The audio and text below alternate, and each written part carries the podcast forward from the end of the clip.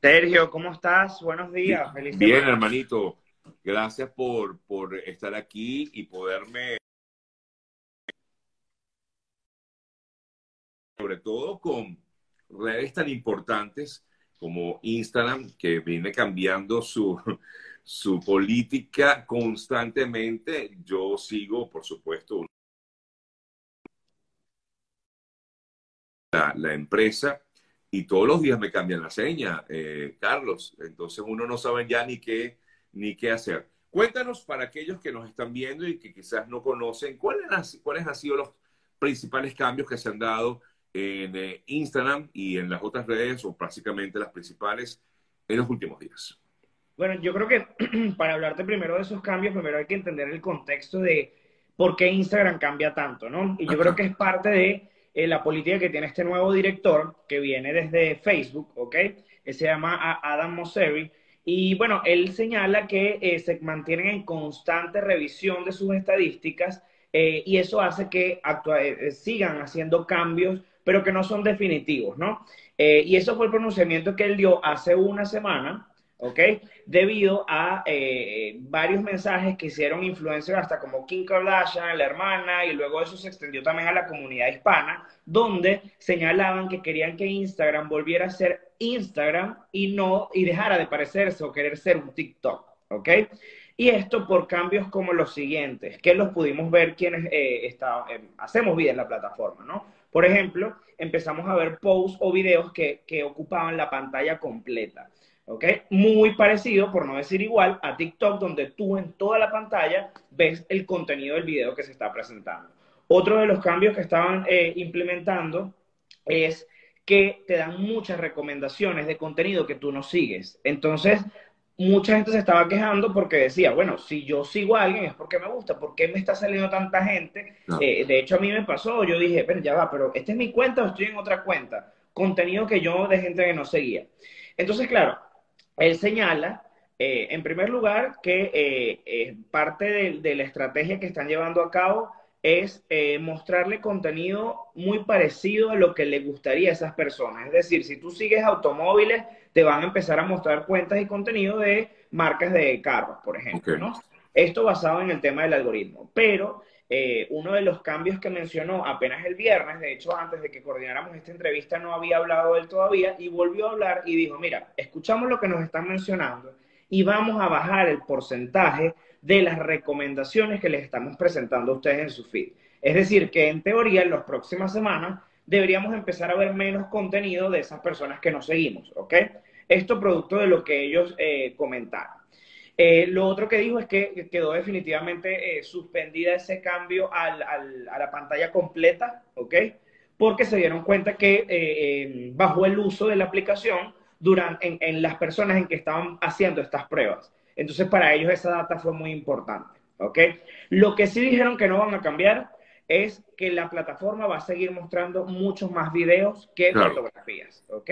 Hubo mucha gente, eh, Sergio, que se quejaba. Bueno, tú lo decías hace rato, las Kardashian, que además son las, creo que algunas de las influencias más importantes de Instagram, eh, que tienen no millones, o sea, miles de millones de seguidores, si las cuentas todas juntas. O sea, una de ellas tiene hasta 350 millones, o sea, que es algo absurdo, ¿no? Digo. Que de hecho, de hecho, Sergio, eh, una de las, de las Kardashian, en este caso la, la, hermana que es Jenner, fue una de las que sepultó Snapchat cuando habló mal de la aplicación y en ese momento bajaron las, las, las acciones e hizo que mucha gente además... ¡Wow! Eh, o sea, la influencia, fue la influencia grande. O sea, la influencia es muy grande. Entonces, cuando tú te das cuenta de eso y cuando tú te das cuenta además de que esas son las que están llevando la matriz de opinión, yo creo que ahí Instagram hizo un parado y dijo, bueno, es verdad, los estamos escuchando. Lo que me gusta de, este director de Instagram actualmente es que eh, cualquier cambio o cualquier reacción lo está comunicando a través de su perfil. Entonces, eso me parece muy valioso porque al final del día eh, eh, cualquier campaña que tenga que ver con la plataforma puede ser escuchada por él. De hecho, si se meten luego en, el perfil de Instagram, tienen una encuesta actualmente basada en toda esta repercusión que, que está pasando pero te estaba comentando que lo que dijeron que sí no iban a cambiar y que eso no había vuelta atrás era la presencia de los videos. ¿Y por qué? Porque se han dado cuenta, eh, y lo dicen la data, ellos lo dicen las estadísticas, que eh, la gente comparte mucho más video que las fotografías. Entonces, claro, la gente se quejaba porque cuando nació Instagram, de hecho, eh, haz de cuenta, eh, serio, que Instagram nació como una aplicación para fotógrafos. O sea, ni siquiera es para lo que lo utilizamos hoy en día. Se fue transformando, evidentemente, eh, en todo esto que tenemos en la actualidad. Y ellos también fueron adaptando toda la plataforma. De hecho, actualmente tú puedes comprar productos, tú puedes hacer un montón de cosas que antes en sí puedes colocar campañas de recaudación de fondos, podemos generar dinero por visualizaciones, o sea, ellos lo que están buscando es que nos mantengamos en su aplicación. ¿Y por qué? Porque TikTok le está eh, eh, roncando en la cueva, como decimos. De hecho, TikTok fue la app más ha sido la app más descargada de este año.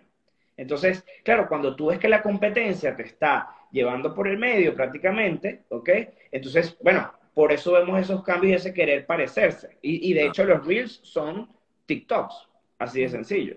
Ahora, eh, ante todo esto, eh, claro, por supuesto, como tú bien dices, la idea es eh, que mm, la competencia está allí mm, tratando de, hacer lo suyo y por eso Instagram y Facebook también, porque además que cada, a pesar de ser de la misma compañía, del mismo grupo, Facebook y, e Instagram están manejándose de una forma distinta, ¿no? Creo que además que no es fácil para cualquier humano, por decirlo de alguna manera, eh, no es fácil para cualquiera de nosotros entender, eh, eh, digamos, por dónde van los tiros, ¿no? O sea, ¿qué hacemos?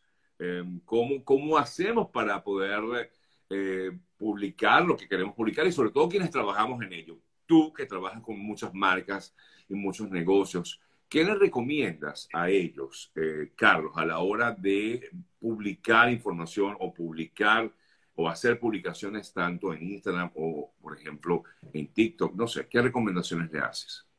Mira, eh, Sergio, bueno, lo primero es que tristemente o la, o la mala noticia es que tenemos que bailar al son de la aplicación, porque si no vamos a estar perdiendo nuestro tiempo eh, generando contenido que no va alineado a lo que ellos quieren mostrar que somos esclavos de cómo la aplicación está mostrando. Sí, pero en realidad ellos no nos están cobrando ni siquiera nada por estar aquí. Es una plataforma que eh, al contrario nos está permitiendo conectar, llegar a más personas. Entonces tenemos que ser estratégicos, ¿no? Porque es una batalla que sencillamente eh, tenemos que saber de qué manera llevarla. Entonces, partiendo de ese punto de que entendamos que estamos prestados en esta aplicación, debemos entender cómo llevamos y cómo creamos comunidad pero la llevamos luego a nuestras plataformas. Por eso yo hago tanto hincapié a todos esos emprendedores que nacen a partir de un Instagram y luego les va extraordinario. Hay muchísimos casos de eso. Que no se queden solo en Instagram, ¿ok? El, el, plan es cómo creamos comunidad y la llevamos a otras plataformas. Y yo hago mucho hincapié también, Sergio, en que nuestro ID digital es nuestro correo electrónico. Nuestro correo electrónico es lo que nos piden para iniciar una cuenta de Instagram, para iniciar una cuenta de banco, para cualquier plataforma que tú vayas a crear nueva, cualquier cuenta, lo, inicial es tu correo electrónico. Entonces, de ahí radica la importancia de las bases de datos. De hecho, cuando nos sale una publicidad de esa tienda donde fuimos y nos suscribimos, es porque ellos tienen un correo electrónico de nosotros. Entonces, y ese correo electrónico está alineado a todo lo que nosotros vemos en nuestros teléfonos, ¿ok? En el caso de, de los que utilizamos más el teléfono para toda la parte de redes. Entonces, la clave para esos negocios, para esas marcas, es cómo vamos creando comunidad, pero las llevamos a nuestras propias plataformas. Porque ya teniendo un correo electrónico, ¿ok? O ya teniendo un número de teléfono, o ya teniendo toda esa, eh, o sea, teniendo base de datos de esas personas que te siguen, ¿ok? Tú puedes empezar a mandarle información, puedes llevarlos a otro grupo de Telegram, o sea, hay que diversificar. Porque el día de mañana Instagram cierra, te hackean la cuenta. Esos casos se están viendo muchísimo. Yo tengo un cliente, eh, Sergio, yo te lo comenté la otra vez. Eh, que desde hace cuatro años, cinco años trabajamos la cuenta, teníamos 60 mil seguidores y de la noche a la mañana se les hackearon por un error y no pudimos recuperarla. Entonces, cuando tú te das cuenta de eso, tu negocio no puede depender solo de Instagram, ¿ok?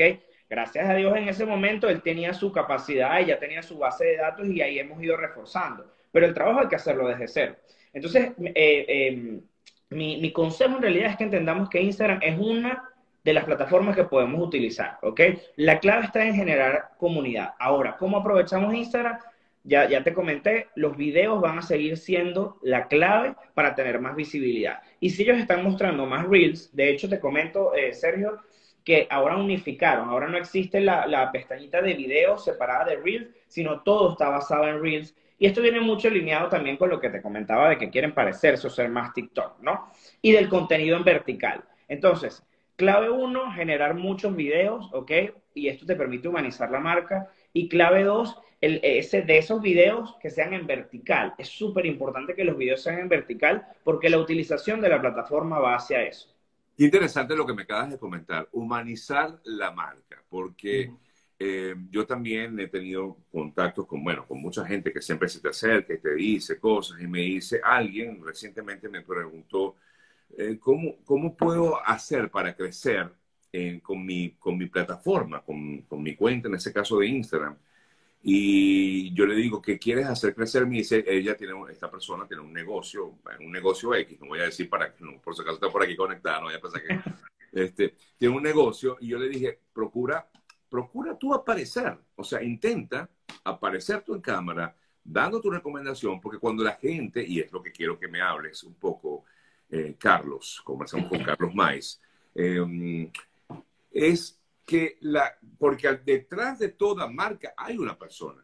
Y yo creo que la gente cuando entra a una cuenta de, bien sea de Instagram o de Facebook, eh, si bien es una cuenta, digamos, de un negocio en particular, eh, conecta más cuando hay alguien allí, o sea, hay alguien que te dice, yo soy, eh, no sé, la que hace las tazas, por decir algo, y, y, de pronto es cuando como tú conectas. Por esta pregunta, o sea, ¿cómo hace ¿cómo, cuál recomendación harías para que la gente pueda humanizar su marca?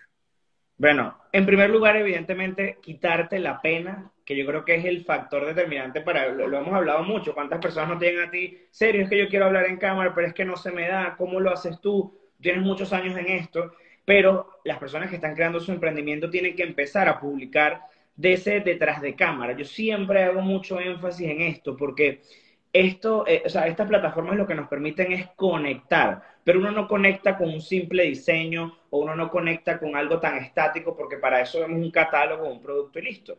Y esto no es algo nuevo, además.